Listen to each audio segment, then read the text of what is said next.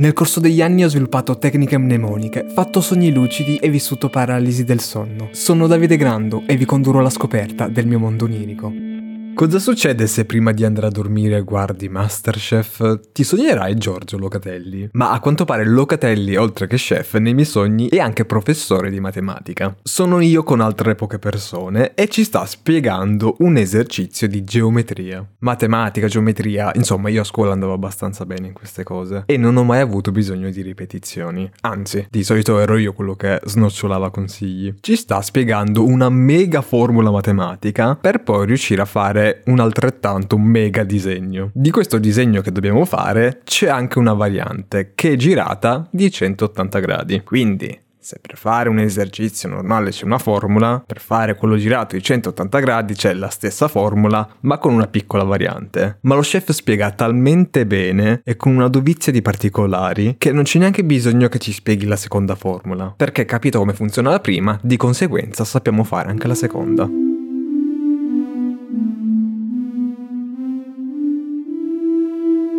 Non è che abbia dormito granché bene stanotte. Infatti quando sogno di dormire evidentemente non sono in un sonno così profondo. Mi ritrovo in un centro commerciale e sono distrutto, sono stanchissimo e sto vagando come se fossi uno zombie. Vado avanti ma davvero senza forze. Si percepisce del pericolo. Walter all'improvviso mi placca e mi porta via. Velocissimo e anche con una forza incredibile perché lo fa soltanto con un braccio. Cioè lui mi prende in braccio solo col suo braccio destro perché nella mano sinistra ha una pistola. Ah, te, ogni volta io ho da cacciare in sti casini io. Non posso neanche andare a fare la spesa in tranquillità che subito c'è qualcuno che mi rapina con una pistola. Ma in realtà lui voleva portarmi al sicuro. Infatti lì c'erano dei tipi loschi. Andiamo via da questo centro commerciale e arriviamo davanti a un negozio. C'è della gente che sta scaricando da un camion qualcosa. Nel frattempo polizia, cose, gente, insomma, si è riunito un bel gruppetto di persone armate. Però da parte dei buoni. Fermano questi malviventi e gli confiscano delle delle casse al cui interno erano contenuti dei dadi, dei diventi, quelli che si usano per i giochi di ruolo. Ma in questi diventi, in questi dadi, se tu li prendi e li giri, sotto la plastica è un po' più sottile. Così sottile da riuscire a vedere attraverso cosa c'era. Ebbene, dentro quei dadi c'erano dei diamanti. Il fatto di leggere il Conte di Montecristo prima di andare a dormire può essere che mi abbia leggermente influenzato.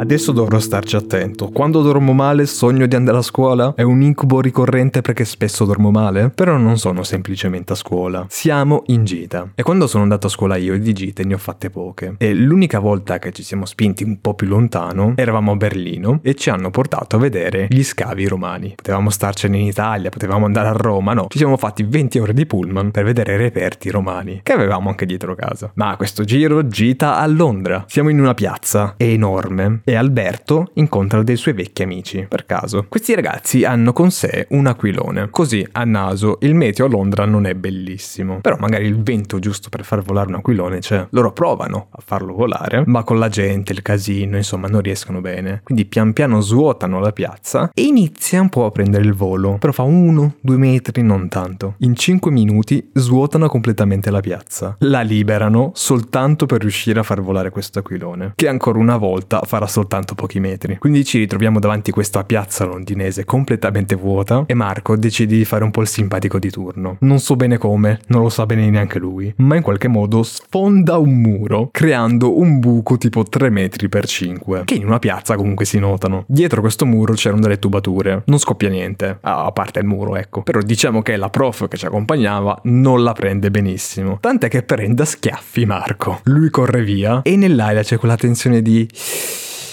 Aia. Così tanta tensione che anche Pina corre via. Non che avesse fatto qualcosa o si sentisse in colpa, però era quella situazione in cui non si voleva ritrovare e quindi stava male in quella piazza con quella gente dopo quello schiaffo da parte della prof. Io la seguo e si allontana tantissimo. Cerco di rincuorarla un attimo, di tranquillizzarla, di consolarla e dopo che parliamo mi accorgo che siamo così lontani che siamo in mezzo a un campo di fiori. Ci aveva raggiunto anche Filippo. Ci guardiamo intorno e dico dove siamo finiti. Non sono mai stato a Londra, ma non credo che a pochi passi dal centro ci siano questi campi di fiori. Chiedendo a Filippo dove siamo finiti, lui mi risponde, non so se ironicamente o meno, beh, saremo tipo a Napoli.